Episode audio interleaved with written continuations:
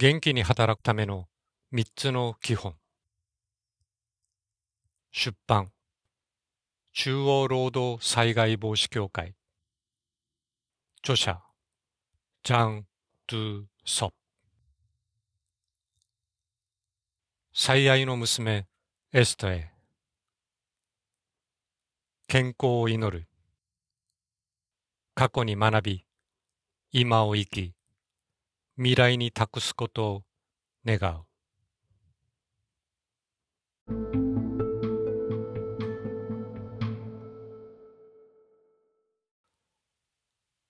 プロローグ働く人の基本を知り、実践し、伝えること。君は基本ができていないとよく言われたものです。その基本たるものが何かもよくわからず、筆者なりに勇気を出して聞いてみると、だから基本ができていないと言ってるのだ、と怒られる始末でした。人の前で言われると、とても恥ずかしい思いをしながら、また始まった、と不満を持ったことを今でも覚えています。ところが、最近は筆者自身がついそう言いたくなる場面があります。人前で言われた時の嫌な思い出がありますので、なるべく間接的に表現したり、言わなかったりするよう心がけてはいますが。それにしても、昔はね、最近の若者は、のくだりは聞かされる側としてはあまり気持ちの良いものではありません。一体昔何があったというのか、あなただってと思う人もいるでしょう。一方では必死になってその基本たるものを学びたいと思う人もいますが、それがそう簡単なことではありません。筆者自身も時には不満を漏らしながらもその基本というものを探してきました。筆者と関わる様々な人々、また、種々の書物、あるいはこれまで経験してきたことの中に、その基本なるものを求め、乱すことの繰り返しでした。人生における基本までにはまだまだ至りませんが、働くための基本については、なんとなく感じているものがあります。それは命、姿勢、安定感です。働くためにはまず生きていなければならないこと、そして元気に生きている必要があります。姿勢は倫理や愛情、目標、忍耐といった自分に対するものです。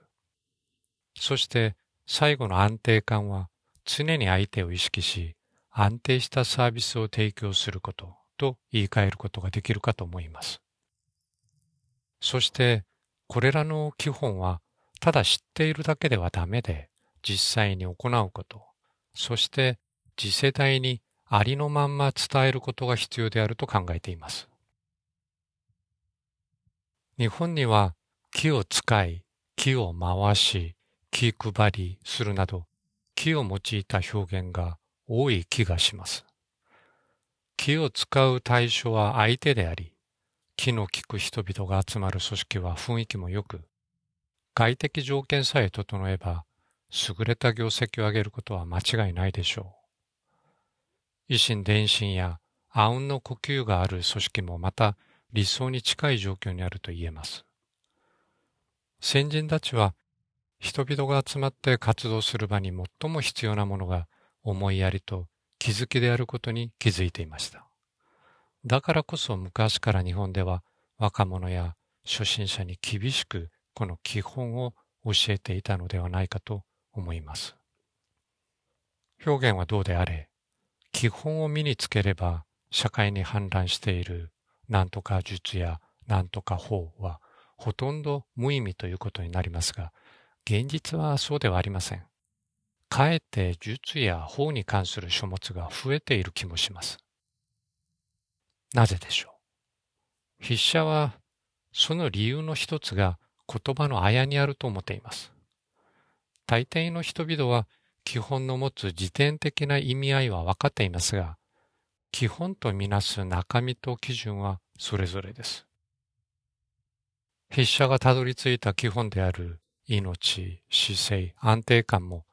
健康をどうするのか、目標管理をどう行うのか、安定感をどう維持するのかなど、その中身はさらにいくつかの考え方と進め方に分けられます。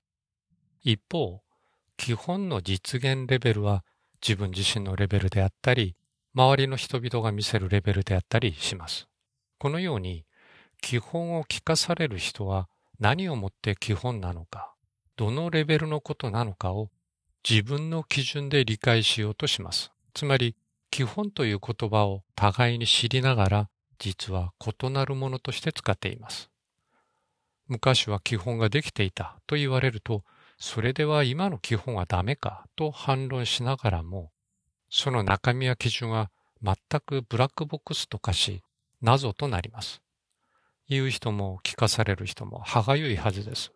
もしかしたら日本語で話をしていながら本当は意味が通じていないのではないかと思いたくなるものです。もう一つの理由は学び方は教えられたが伝え方は教えられていないところにあると思います。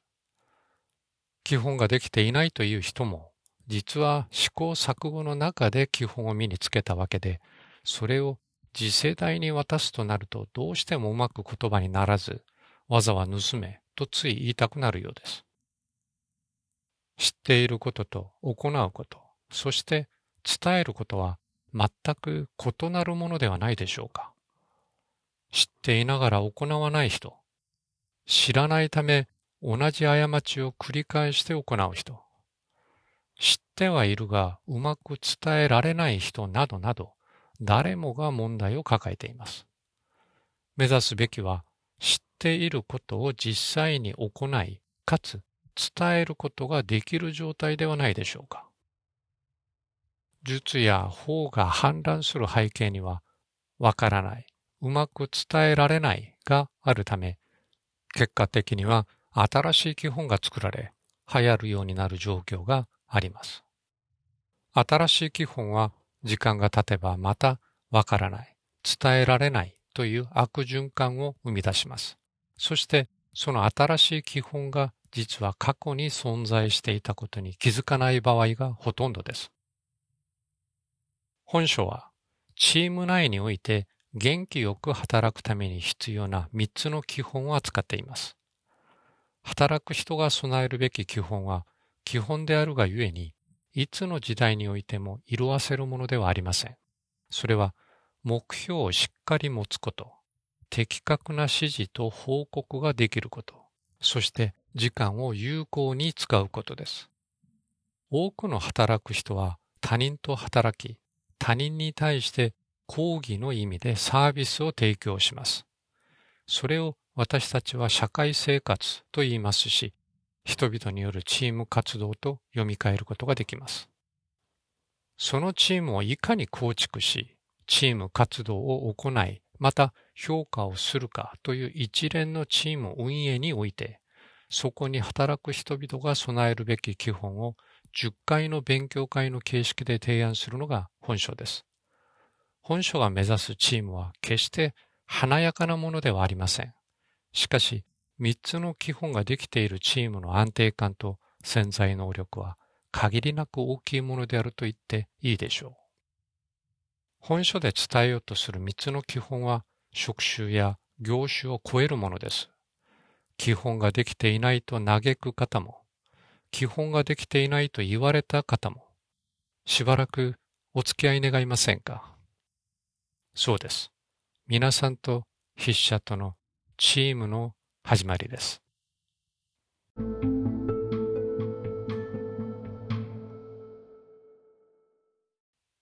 本書の特徴1全10回で終了本書は全10回の勉強会で終了となるよう構成されています。したがって週1回のペースで勉強会を開催すれば、2ヶ月半で終了することができます。2ヶ月半後には、実際に皆さんが所属しているチームがどのように変化したかを体験していただくことができると思います。2、1回最短30分、最長90分の所要時間。本書は現場で実際に使っていただくことを考慮し、1回の所要時間を最短30分、最長90分に設定しています。最短30分とは、各回の前半部分を皆さんで学習し共有していただくために必要な時間として、最長90分とは前半部分の学習を終えた後に皆さんで実習していただくのに無理のない時間として考え設定しました。チーム構成員が社内教育の一環として集まり、勉強会を開く、あるいは勤務時間外で独自に学習する際に集中できる時間として90分は許容範囲内であると考えています。もちろん、これはあくまでも目安であり、皆さんのご都合に合わせて時間を調整していただくのも良いでしょう。各回実施日と時間を明確に記録し、その日のことを後からでも思い出せるよう、天気、場所、参加者情報、その日のトップニュースを記入することから始めてください。トップニュースについては全員で話し合い、納得のいくニュースをトップニュースとして選ぶのも一つのアイディアです。その日のトップニュースについては誰もが発言できるものですので、開始直後で盛り上がりにかける場合など、ワーミングアップとして有効でしょう。3. 選択的な使用からトータルの使用まで。本書は全10回の勉強会を実施していただいた後、いわゆる基本ができたチーム作りのベースが完成するというゴールに達するよう設定されています。しかし、10回連続で実施することが難しい、あるいはすでにチームとして一部達成している場合は、興味があり、勉強したいと思う回を選択的に学習していただくという活用方法も良いと思います。4. コラムについて。どんなに素晴らしくためになる内容の本であっても、読み進めるうちに何か息苦しいような感じ、コーヒーに入れたお砂糖が溶けきれなくなった飽和しているような状態になることがあります。それは休憩を入れるタイミングです。本書では各回の後にコラムをつけています。皆さんの気分転換になればと願うと同時に、筆者が負担から考えていることを少しでも皆さんにお伝えできればと思います。5. 参考図書産業保険マーケティングとの連携。筆者は2002年4月に産業保険マーケティング、働く人の健康資源を企業戦略的に確保するための考え方と進め方という本を常時しました。そこで述べた内容をより実践的な力として皆さんに身につけていただくことを念頭に置き、本書が誕生しました。本書の各勉強会には必要に応じて参考図書としての同書の該当ページを記載しております。すでに同章をお持ちの皆さんは、ぜひお手元に置いて学習していただけると、より深い理解に結びつくと思います。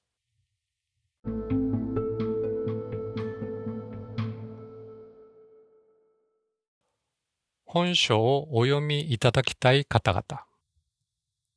組織に所属して働く人々すべてに本書を読んでいただきたいと願い、また読んでいただくつもりで書きました。自分は組織のリーダーではないから、自分一人だけ読んでもチームは変わらないのではとお考えになる方がいらっしゃるかもしれません。しかし、大切なことは、組織に所属して働く皆さん一人一人が本書に述べた基本を自分のものとし、使いこなせるようになることであり、同時に自然と基本ができたチームができることです。そして、現在労務管理に携わる方々、人的資源管理を担当する方々には、ぜひご一読いただき、本書に述べたチーム運営のエッセンスを汲み取っていただければと思います。また、産業保険に携わる方々も強く意識しています。その理由は、働く人々の健康という根幹資源を確保するために働いている産業保険チームの良き活動なくして、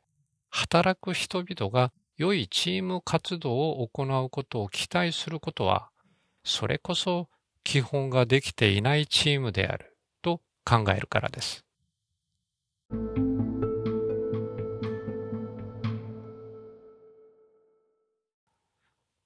コラムプロの自覚